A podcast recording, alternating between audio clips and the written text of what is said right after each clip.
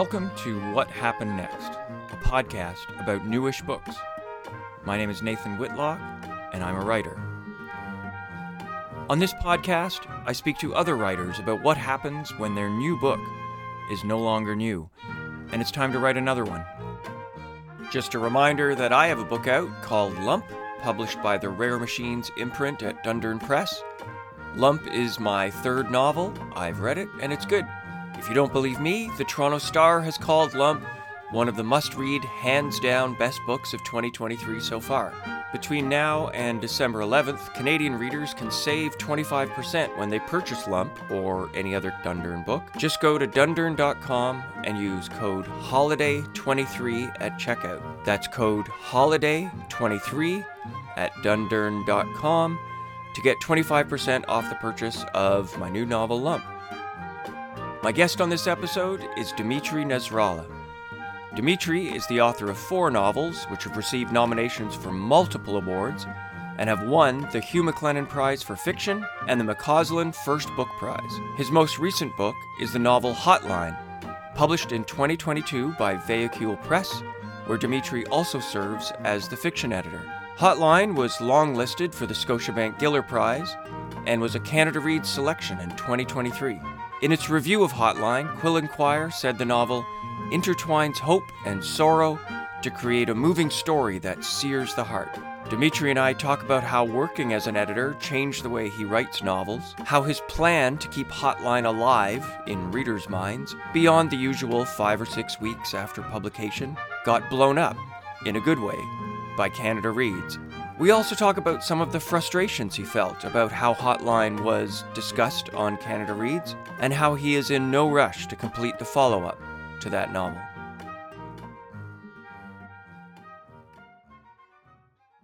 The first thing I wanted to say was uh, the week we're recording this is happy birthday. It was your birthday a few days ago, I believe. Yes, it was. I finally made it to 46.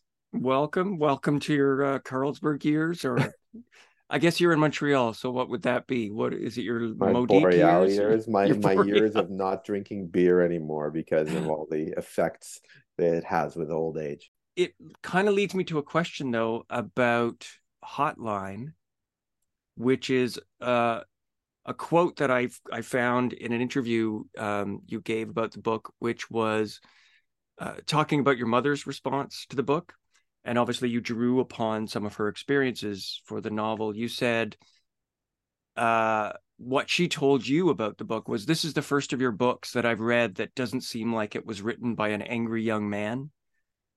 When you're looking back over your four books, the three previous to Hotline, can you track them to some sense?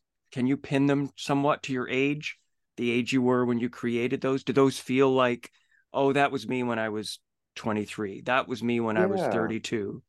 I mean, because I, I've I've never I haven't figured out how to write them quicker than in four to six year cycles Mhm. uh, at this point. So they all kind of break down to a certain period in my life. And I was, I mean, I look back on it now and it just seems almost impossible that I was able to publish my first book at 26. Uh, even though it was with a small press, um, seeing people go through the process now, it seems like I was incredibly naive and incredibly anxious about it, and and it still managed to happen. So I'm I'm really, I mean, it was it, that book, Blackbodying, it came out in 2005, uh, was I was I mean, it really shows my youth at that point. It was really the product of a creative writing program and a lot of uh, pent up uh, themes and frustrations from a life of really just traveling around, around a lot and always being the new person and dealing with a family situation that was uh, really all about like getting in line and just not showing any of this to anyone. Right. Um, so all of that kind of came out in that first book without me knowing because I was I felt like I was too young looking back to understand what I was really going through. But other people saw it on the page and saw that there was some potential in this material. It's like, oh, you're fucked up in a particular way. So- we can make something of that. Yeah, let, let's see where this can go. Um, and then the second book, Niko, which took about seven years to uh, to publish, was a much harder uh, process. And it was really the book where I learned how to write a novel and I learned how to fail at writing a novel. I think I wrote 15 different versions of that book the the first book ended up setting me up with uh, an agent and uh, at that age in my mid 20s i thought well i've got an agent now. In about three weeks i'm going to be signed to knopf and uh, we're off to the races. And that didn't happen right? Sure. Uh, so uh, it uh, i learned a lot about the publishing industry with that second book and really came to terms with what kind of writer i was going to be which was a montreal centric quebec based indie writer and uh, you know that's a hard thing to come to terms with at a certain age when you're aspiring uh, to something bigger. And i think i learned a very important lesson about the arts uh, during that phase is that you you can't really control the outcome. Uh, mm-hmm. you you you kind of get what you get and you have to be uh, okay with that. Uh, and you have to make the most of that. And that's the only way you're going to garner any kind of satisfaction out of this process so there was a learning curve during that book and i felt like you know my i got married at that point.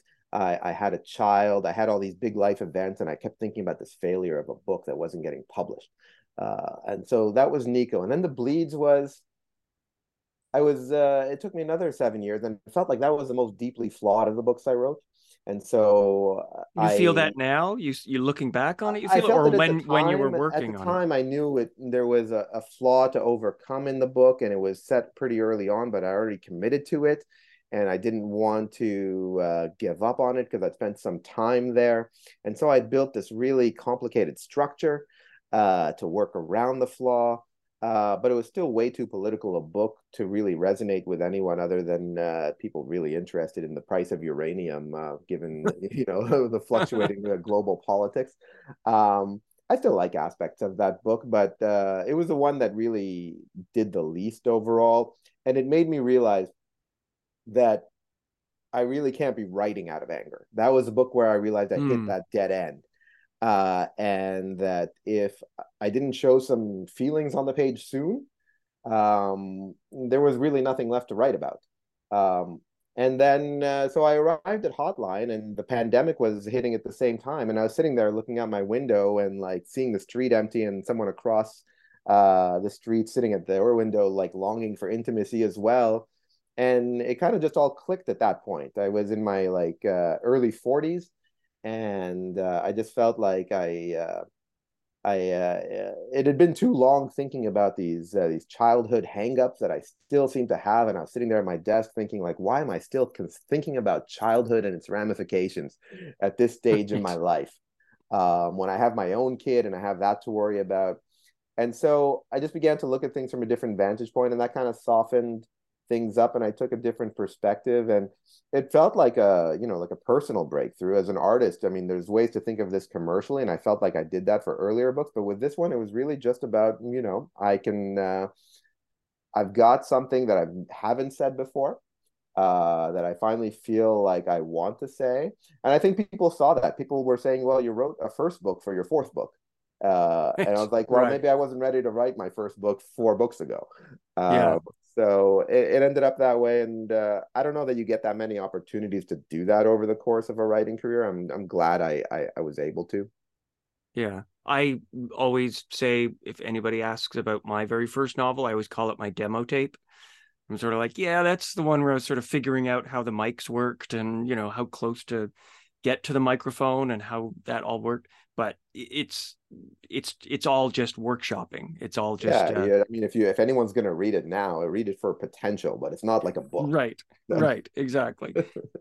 You say that like you know Blackbodying came out and it was almost you were almost in this state of of kind of even though you were an angry young man you were kind of in a state of innocence about the industry about the reality of what it means when a book is out in the world and then Nico, you had um, a little more of a sense of like, oh, books are a thing, and it can lead to this, and it could lead to a career. Did it ever?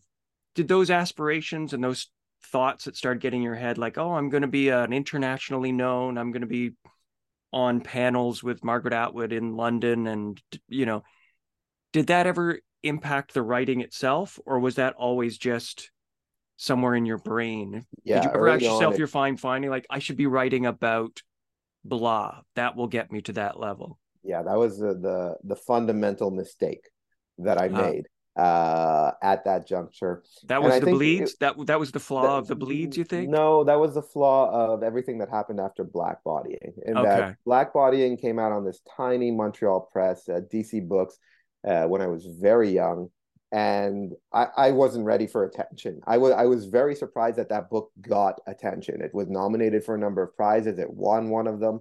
And all of a sudden, there's major publishers, you know, inviting me out to lunch uh, mm-hmm. you know these like uh, these boozy lunches you hear about uh, right.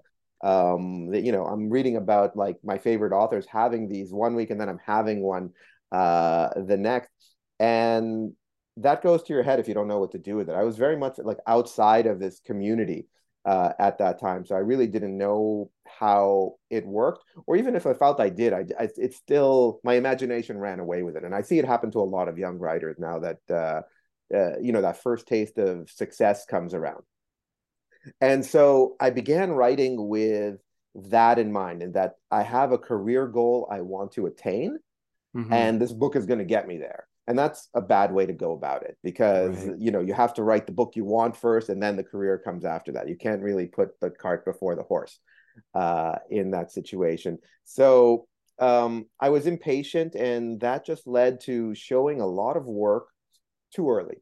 You know, mm. now I don't really show work that early, but I was just showing it to whoever would look and thinking, you know, maybe like the first book, they're going to see the potential in this and they're going to want to work on it. And with the publishing industry, it didn't really work that way. Mm-hmm. Uh, so there was a lot of going back and forth, a lot of frustration that developed out of that. Uh, that book, Niko, went out with all the major publishers and the medium level ones for that matter, three different times over five years and it oh, got wow. rejected by everyone. And there were some nice rejections uh, among there. I'm sure we're all aware, whoever's listening to this podcast, what a nice rejection sounds like. Yeah, uh, yeah. from uh, from a major publisher. But uh, that was a wall I was up against, and I staked so much of my own identity uh, into that. And then near the end of the process, I had an appendicitis that I wasn't even paying attention to because I was worried about this book. I had like a five month old uh, son that I was taking care of at the time, and my appendix actually burst. And I oh, didn't geez. let it. I just let it go for three or four days, and I pretty much passed out at my sister's wedding right after giving a speech. And they took me to the hospital, and the doctor says, uh, you, you know, another twenty four hours, and you would have been dead and I'm sitting there in a hotel, a hotel room, a hospital room, uh, convalescing for over a week uh, with fluids draining out of me. And I should be thinking about my life, but I'm thinking about this book and how it's not going anywhere. And that's, I, I, think, the degree to which this kind of silent obsession that authors go through with what's going to happen with their career and what it means if it doesn't work out. And I finally let that go at that point and said, you know what, uh, I think you know Véhicule might be an interesting place to uh, to try. My agent never wanted to try uh, going there because it was too small stakes uh, for them at the time. So I'm like, I'm going to go behind my agent's back and I'm just going to send this. They accepted it in five days. Uh, and uh, I've been there ever since. And I feel like all those goals I wanted to achieve through that channel with the agent and the major publishers, I've kind of gotten to anyways. It yeah. just took a different route to get there. And you just don't know how it's going to end up. But uh, I shouldn't have worried as much as I did. But I guess uh, that's what I tell people now. Like, don't be the person who ends up in the hospital bed worrying about something inane uh, when uh, things are going to just take their course. Yeah. It it kind of we're we're a little early in the episode to get to like final thoughts of wisdom, but it does kind of remind me of a of a story I've always kind of clung to an interview with a comedian that I like where he talked about how before he became a professional comedian, he was known as the funniest guy in the room, and everyone was like, "You're the you're the one. You're the one we all love. You're the one who makes the comedians laugh." And then as soon as he started getting paid and getting on stage and getting some attention, he went professional, and his voice died, and he became what he thought a professional comedian is supposed to sound like. And he said it took him about ten years to relax enough to just become himself again, to find himself again as he was when he was just making people laugh off stage. And I've clung to that as this idea that like it almost feels counterintuitive that you need to kind of declench and relax a little and just find your voice. It takes you, it takes a lot of work to be natural. It takes a lot of work to relax. Was there some of that as you were writing Hotline that you felt like, I don't need to push this as much? I'm not pushing things. Or, or what did you feel while you were writing the book? Did it well, feel different as you were I mean, writing it? It was, it was partially that uh, uh, that uh, I would I'd been through this process before, and that I realized after three books that you know no matter what I put out there, it seemed like it, it, things would get attention for, especially after this. Well, actually, all the books would get attention for at least a year to a year and a half. And I know that doesn't happen to other writers, but I was very fortunate enough to have it happen with my books. And no matter where they came out, they they would get this attention. It wouldn't necessarily result in sales, Mm-hmm. but it was it was critically acclaimed which is uh, you know the the kind of minor success that uh, the majority of us kind of live for uh, uh in these situations but i think the thing that kind of tempered me out the most in the end was becoming a fiction editor uh, at Véhicule uh, in 2013 because it it put me around the editing process and the acquisitions process and everything else straight through the marketing and the publishing for three to four books a year. And so by the time I got to Hotline, I felt like I had 25 books under my belt, uh, including my right. own. And so I'd seen myself go through the process. I'd seen a number of other authors go through the process. I'd given, you know, advice to other authors about this. And that kind of gave me a, a much better sense of everything that could happen uh, along the way from an author's emotions to how a manuscript can you know evolve or devolve between revisions uh, depending on where the writer wants to go. How temperament is really very important to your relationships with other people and also your relationship to the work itself. And uh, you know you pick up a lot of like tricks along the way as well as like if something's not working in a manuscript if you've seen it in four other manuscripts by that point you can isolate it in your own work pretty easily and you know what questions to ask. So all those aspects of the experience that come with editing uh, and publishing other people's work uh, that that put me in a position that I feel is is quite rare in that you you really get exposed to the process way more than someone who's just writing uh, books and it it really makes it less about me. It was the first book where I found myself saying, you know what, I've said what I want to say. Let's, what do people want to hear from me? And mm. uh, why don't I write for an audience for a change instead of just for expressing myself? And right. uh, that really focused things in a in a really interesting way, and it freed me up in a big way. It took a lot of responsibility off of me, made the writing that much more fluid and just uh, evocative. I think uh, in the end and i could focus on someone other than myself and i think that's really important to books resonating with people that's interesting because the default that most writers say is oh you just have to write for your own internal audience and not worry about how this will be received. But that process of putting books out in the world as the editor at esplanade made you think that no the audience is part of this process. You allowed those considerations of what will a reader think into your mind even as you were writing it even before anybody else looked at it. Yeah because i think a lot of writers just put that off on the editor and it's the editor's job to think about that right yeah. how do i shape this for an audience and usually you look to your editor to be the person who will tell you about what how an audience is going to react to a particular part of your book or particular themes in your book or what those themes are saying or um, if something is inherently problematic or if there's ramifications that you can't see and now I find myself thinking those things myself because I'm already having that conversation with other writers all the time. I can't help but instinctively feel mm-hmm. it uh, in my own work, and it's kind of just put everything in a nice little box. It's uh, it's not so overwhelming as a result, and I don't feel that. I mean, I feel like my over the course of writing a book for three or four years, my expression is still going to come out. It's just mm-hmm. a matter of how it comes out, right? Is it going to be filtered through uh, this vantage point of an audience, or is am I going to put the impetus completely on uh, this is my sole expression for the next five years, and this is what people are going to think of me uh, by the time uh, it's over. And you you get to the the latter through the former anyway, so it's it's worth it to go through the the practice of of thinking about the audience along the way. Yeah, I want to talk a bit about your your editing work at Esplanade, and I'll preface this by saying, literally a few minutes before we started this call, I discovered something that I had completely forgotten, and I'm going to guarantee that you've forgotten it as well, um, because just a little peek behind the curtain, I actually forgot to send you a Zoom link for this call, and I had to frantically send it five minutes before we started. But the first thing I did was search in my email because I had forgotten where we were communicating. I looked up your name in my email and I came across an email from you from 2014. I have not forgotten. You have not forgotten? Okay, well, I had completely forgotten. And I apologize that I'd forgotten. You were getting in touch with me saying, Oh, I have a mutual friend, uh, Emily Donaldson, had said I had been working on some short stories you were basically saying, you know, keep us in mind, keep Esplanade in mind if if if they ever come to anything which I will say in my own defense, they never came to anything. I've never gone back to those short stories.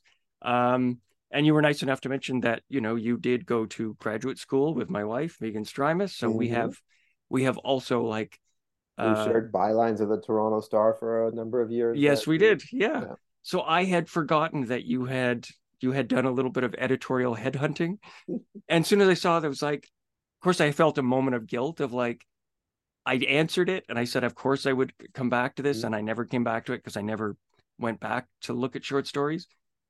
But that speaks to you in that because that was your first year there. You were kind yeah, of I was I was fishing putting the tentacles out. List. Nothing had yeah. come out yet. Yeah.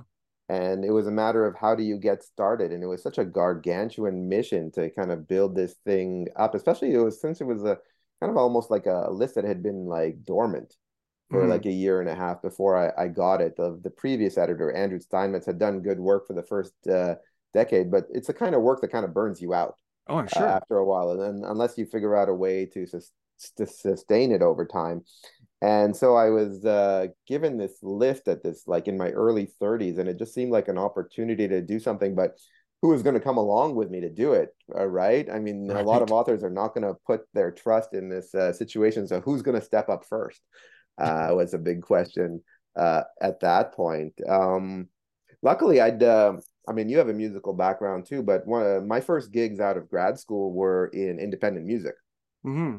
And so I worked at, uh, at at record labels, and so I became quite familiar with how you know three people in a room with the right idea can build anything from scratch. Oh, nice. Uh, yeah. And you know, you just have to like, you know, not you knock on 12 doors for one to open, and then you get that one to open and you kind of run with it and you make an example of that, and then you build from there, and it's grassroots. So I've always done everything in this DIY grassroots approach. And so this was my opportunity to take that record label experience and put the process into to publishing and, you know, figure out, okay, what kind of goals do I want out of the first two years? What do I want out of the first five years? uh, where things going to go. How do I fit into this? Am I even part of this still, or do I like go elsewhere with my work?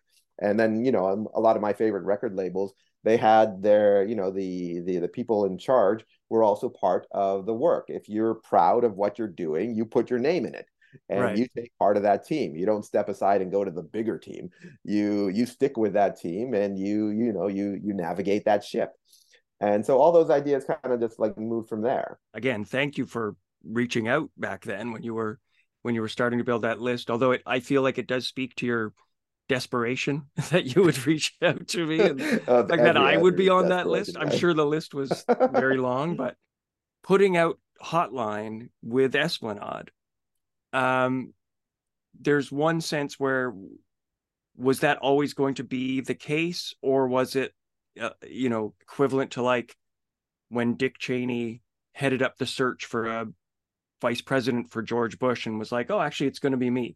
like he he went out and found himself. Was there any talk about should I keep this separate from my day job, or does it actually work better if if I'm part of this process? Well, I think those questions largely happened with the bleeds, the first book where I had to contend with that uh, with that question because right. I, I was offered the editorship shortly after Niko, so bleeds was the first one. Oh, that's right. That yes. On. So by the time I got to Hotline, I kind of realized that if I'm implicated in the process, and I, I this is was another thing that I took from indie music is that if you know how to do parts of the process, you go ahead and do them. You do not leave them to someone else. So I know that I like the cover a particular way. I like the book to be presented in a particular sense. I know that if I reach out to certain people in advance personally, I'm going to get garner more of a reaction than a publicist will. If I set up a launch in a particular way that's not like your typical launch, it'll get more attention. If I pair that with media, things will happen that way. Um, so I knew that if I wanted more control over the process, and I feel like I'm more comfortable operating that way. And it's not necessarily the best thing for an author to sit back and say, I've got three publicists working on this and they met me oh. six weeks ago and like they think they know me and here we go. Let's see what the next six weeks of my book is going to be like before it dies. Well, I mean, one of the other big things I took from indie music was that we all say how the book cycle is about six weeks long. Once a book comes out, it's got about six weeks to catch, and after that, no one's interested. Right. Um, but the older system uh, underlying that is that you can really play out a book for eight months to twelve months if you pace things out correctly and you set up a schedule uh, so that there's that continuous trickle of visibility that leads you uh, throughout the year. So I, I, knew I wanted to play it that way. I would sooner have the longer trickle of visibility and have things build up incrementally than to have this big blast at the beginning and see if it turns into a bestseller. And if not, then they move on to the next book. Mm-hmm. Um, so knowing that I was like, you know, unless you have a certain audience size, it's not really going to work in that uh, in that that other mold of the six weeks. So I wanted control over the the lifespan uh, of the process. And so it seemed like with this book, we all knew that we had an inherently good book on our hands. And I'd worked with Simon Dardick and uh, everyone else at Véhicule for almost a decade at that point. So it was a case of it was a devil I knew. Uh, we all knew each other, and uh, we we trusted each other uh, uh, on to to make things happen in a particular way. And that's a rare feeling too in publishing that you trust the people that you're working with because uh, mm-hmm. you've been working together for that amount of time. A lot of people turn over a fair bit, and we had the same group there for for almost a decade.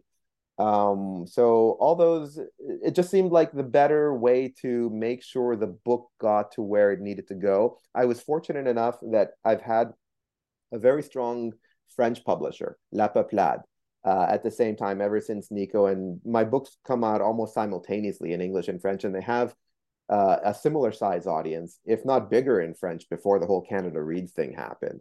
So mm-hmm. I knew there was going to be attention on that side, and we pasted so that book, uh, the French version, would come out a year after the English exactly, so that all we need to do is maintain uh, a 12 month cycle for this book to gain attention and then the french one would take over and that would lead us into a second year and then i would have almost like two years worth of attention uh, out of it. So all these, you know, these these deliberations that most authors don't really go through because they don't have that editorial eye on it. Um, went into it, and I think that that's part of what kept that book going until the whole Canada Reads thing came about. And after that, it's just a lottery, right? You never know what's right. going to happen when that comes uh, together. What I'm loving about this, you describing that whole process, is you know connecting to what we were talking about earlier about you kind of releasing some of that sense of like I've got to get my angriest, most intense thoughts into this book and and cram it in and throw it in people's faces and kind of stepping back and going no this should be a little bit more for an audience which speaks to a certain sense of humility around the process. But then what you're talking about the way you're talking about this process also speaks to confidence where you're thinking like I'm not going into it kind of shrugging my shoulders, going, I don't know, will anybody like it? It's a piece of garbage, but maybe it's got like you're going into it saying, no, this is a solid book. This is a well written book that I've created and it deserves an audience. And how do we get give it the best shot? We can't guarantee anything, but how do we give it at least the best shot? Because you're right, there were I'm I'm sure there are many authors who still kind of exist in this world, but 20 years ago, the world was the author hands it over to a publisher and then sits back and waits for the phone to ring and maybe goes, you know, did you send it to the Globe for a review? You know, is there going to be an ad in Quill and Quire? Like their their connection to it is so removed. They're just waiting to be kind of invited along. Whereas I mean, what you're describing, it's almost like a control freak's dream where you're like, no, we know exactly when that ad is going to run. We know exactly when that translation is going to appear. That will reflect back on. But as you say, the Canada Reads thing threw that all uh, into a different, completely different light and and wrecked those plans in the nicest way, I would say. Mm. Um, did you follow the debate? Did you follow it live, or did you choose to step aside and and I mean, I know you had to be engaged with it to some extent. No, I followed it. I mean, I think you were day to day. Yeah, I mean, this. uh Let's be honest. This is not something that's going to probably happen again. Mm. Uh, so to to say I was uh, removed myself from it was I know I feel like the last two decades have kind of been aspiring to this kind of moment. I think uh, a lot of publishing is like you you throw something out there and you hope it sticks, but 85% of the time it doesn't.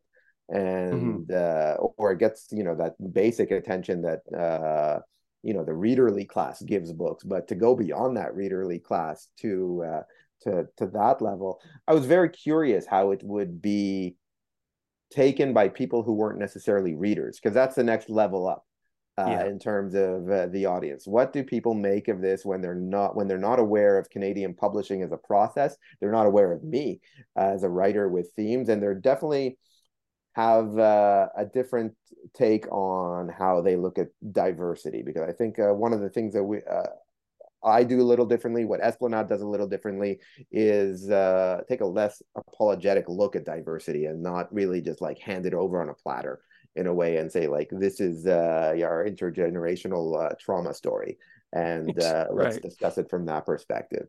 Um, so um, I, I was curious how it uh, it would play out and uh, and people aren't lying when they say that uh, that uh, that process is a career changer. I mean it it affected almost every aspect of my life especially someone who teaches in a creative writing program uh, at concordia. Um, everyone looked at me differently after that. And so it uh it it was an interesting thing. And i think it uh it it it, it threw me for a loop at the time because people aren't necessarily nice on that show. Right. Uh i mean you're there to pretty much like cut down everyone else's book and author until yours wins. Um and so you hear a lot of things you probably don't want to hear but i think uh I came at it with as thick of a skin as I could have, and it still uh, was affecting. So I can't imagine what it's like for someone who uh, is coming a little greener uh, mm-hmm. into this situation and how how they would approach uh, hearing those things. Well, I I did interview uh, Jill Adamson uh, for this podcast, and we talked about because her book was also her first novel was also on the Canada Reads one of the Canada Reads selections and she went completely the opposite route. Her editor actually said, I know you, Jill. Stay as far away from this as possible. Don't listen. Her sense was that it was an earlier version, an earlier iteration of Canada Reads, which was maybe a little nastier and a little more jabby.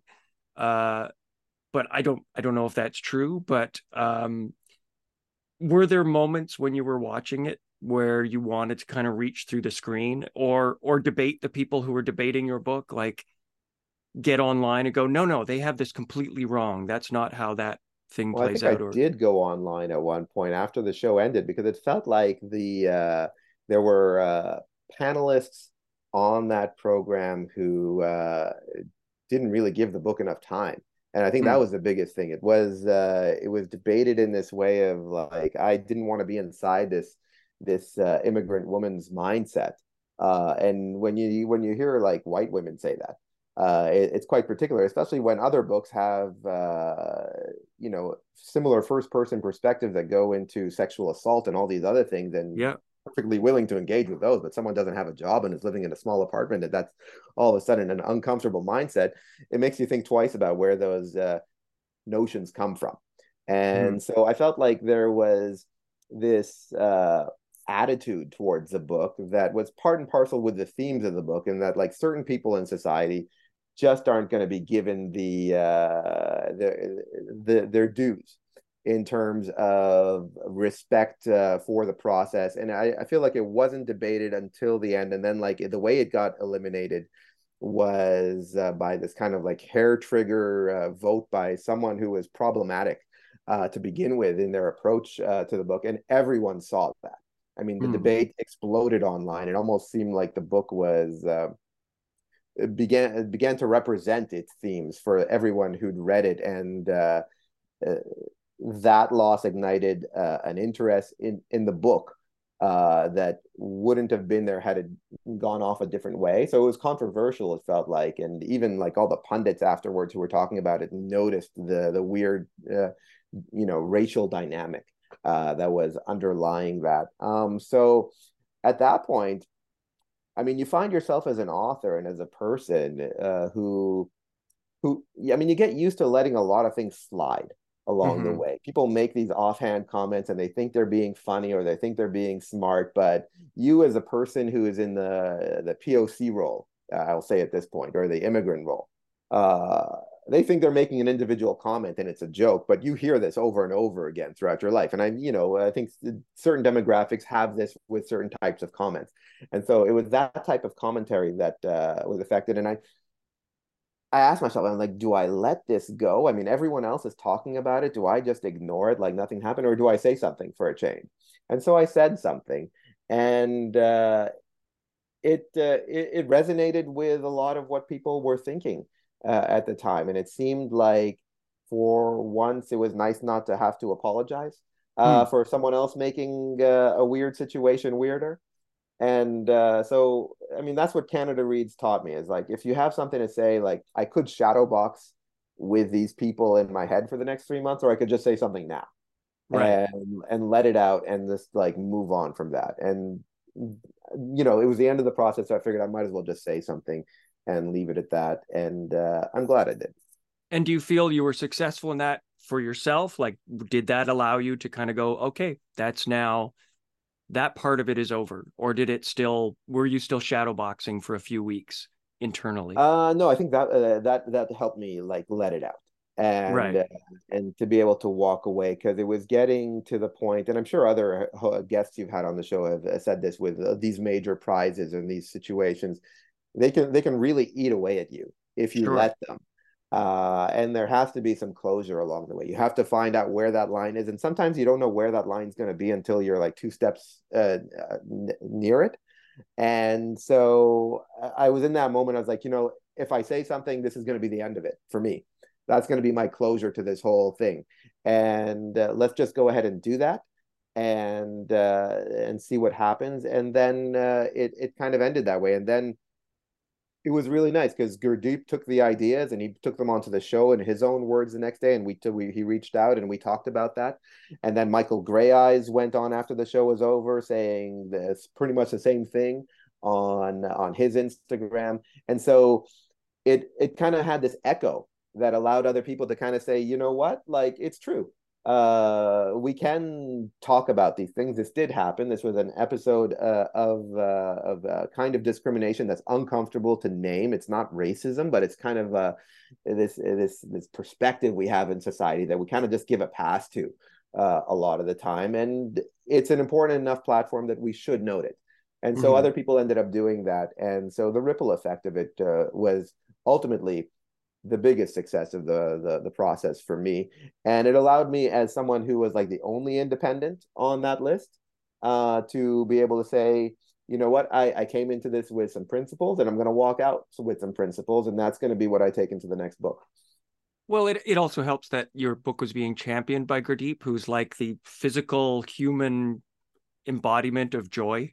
Yes. The, the man is like he just exudes joy in everything he does and I think you recently met him, or you met him like months yeah, we after met that. months after he came to Montreal, yeah. and we went on a walk, and we talked about the whole process, and he gave me some insights as to, you know, uh, what the the back, uh, you know, the behind the scenes uh, were like, and how certain people reacted, and uh, to to things, and what the Canada Reads people were like and uh, you know what they were pushing and what they ultimately wanted and uh, a lot of this is pretty orchestrated uh, yeah, I mean, as all reality TV is, it, there's yeah.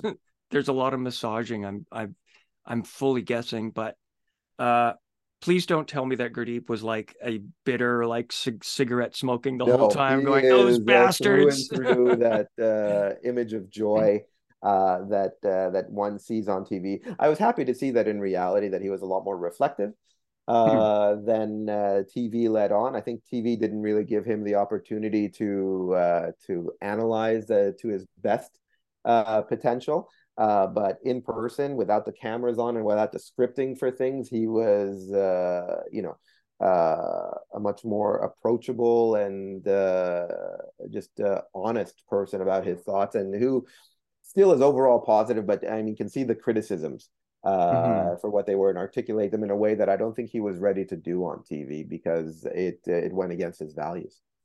I'm curious to know, in terms of where you are right now as a writer, with Hotline still active. I mean, you just sold the US right, so that book is going to be that edition is going to be coming next year, I guess. Uh, the French edition came out earlier this year, as as per your master plan. I'm always curious about how writers, when they do have a book that has that kind of success, that kind of long tail to it, how do they let it go in their imagination? Have you been able to do that, or are you still kind of in? I'm still working on this book. I mean, I feel like I'm the custodian of this book uh, at this point. Like Yeah, I, I, yeah. have spoken to it uh, a number of times. Most people ask the type of questions that I can give the same answer to. Uh, so the answers are, are already there, and then there's you know the engagements uh, you end up doing for it, and you have to keep doing that stuff because it's uh, you you uh, you aspire for a book to have this long tail, so you can't Mhm. really be complaining about how it uh, it's taking up your time for uh, the new work. I mean, I tend to work in pretty concentrated manners. I'll I teach eight months of the year, so I keep four months of the year for writing. Uh, so I'll write in the summer. So last summer I got started on a new idea. I'd had a proposal together for it, so I I, I got about twenty five thousand words down, which is pretty good for a summer. Uh, I'd find. I mean, they're not the right words uh, at this point, but they, they they got me Yeah. a lot further along in kind of exploring the idea. And I feel like next summer, after eight months of thinking about those twenty five thousand words, I'll be able to go back to it again, and you know, advance it even further if it takes four or five years, uh, that's what it's going to take at this point, right? I feel like one of the uh, one of the best things to come out of this uh, hotline attaining uh, that level of success is that I don't have to have my foot on the gas pedal the way I have for the past 20 years. Like I can finally just sit back and say, you know what? If I wait five years, someone's actually going to remember me maybe, or remember Hotline at least, and it'll still be on their shelf. Um, so I feel like I've bought myself some time uh, as a result of this process, and there's no real rush uh, to to to follow it up quickly. I see that mistake happen way too often uh, Mhm. in publishing, where a uh, a first book comes out, it makes it onto a program like that, or gets up uh, nominated for a Giller or something, and has that big splash. And then there's this whole industry of agents and publishers saying we need that book in two years. Like, let's sell this next thing while it's hot because you're going to get more money for it now than you would in five years' time, maybe. Mhm. So let's let's sell the next three books now, and let's get them on a carousel and let's start pumping them out. But they're not going to be the same book. Uh, they're uh, the quality is just not going to be there because you can't really churn out a good book in two years. Uh, it needs a lot longer. I mean, the waiting process is is part of what like makes a book better. Uh, so I think readers ultimately end up sensing that uh, it will never reach the heights of that one book, and uh, I don't know. I don't feel like I want to do that at this point. It comes down to what I want to do. I've been at this for like 20 years now, and I've built a life around me that's quite comfortable. Books are not going to change my life. Uh, other they'll they'll bring more attention or less attention, but like my day-to-day life is not going to change uh from from books at this point. So as far as I'm concerned, I'll, I'll take the time I need, and uh, hopefully people will be there. And if I make it past uh, 50 doing this, then well, that's amazing because our culture doesn't respect anyone over 50. So, so you know, it's a per, pretty rarefied territory to get to if you get to that point and you're still somehow culturally relevant. So we'll see what happens when I get there. I was just thinking the the the next worst thing, or maybe even slightly worse than the scenario you're describing, where it's like strike while the iron's hot, get that next book right out. is when they do the thing of like, okay, you're you've won an award, you've got this attention, your brand is hot. What can we put out right now? And the author says, Well, I had this collection of stories from 20 years ago that no one published. We'll put those out. And all of a sudden, the thing you made when you were like 21 is now your next yeah the next or the big 20 book. you know this 15,000 word essay that you've expanded upon or something that they've put out in Yeah. large print somehow Yeah. and turned into a book Yeah. Which does remind me, I, I better reply to that email from the editor at, at Esplanade Books that I got about 10 years ago. I think I might have an idea. What Happened Next is produced and edited by me. The music playing under my voice is by the great Alex Lukashevsky, who is letting me use it for free. You can find more of Alex's music at alukashevsky.bandcamp.com. Thank you for listening. Please subscribe to this podcast wherever you listen to podcasts. There will be a new episode every Monday. Please buy more books, and not just new ones.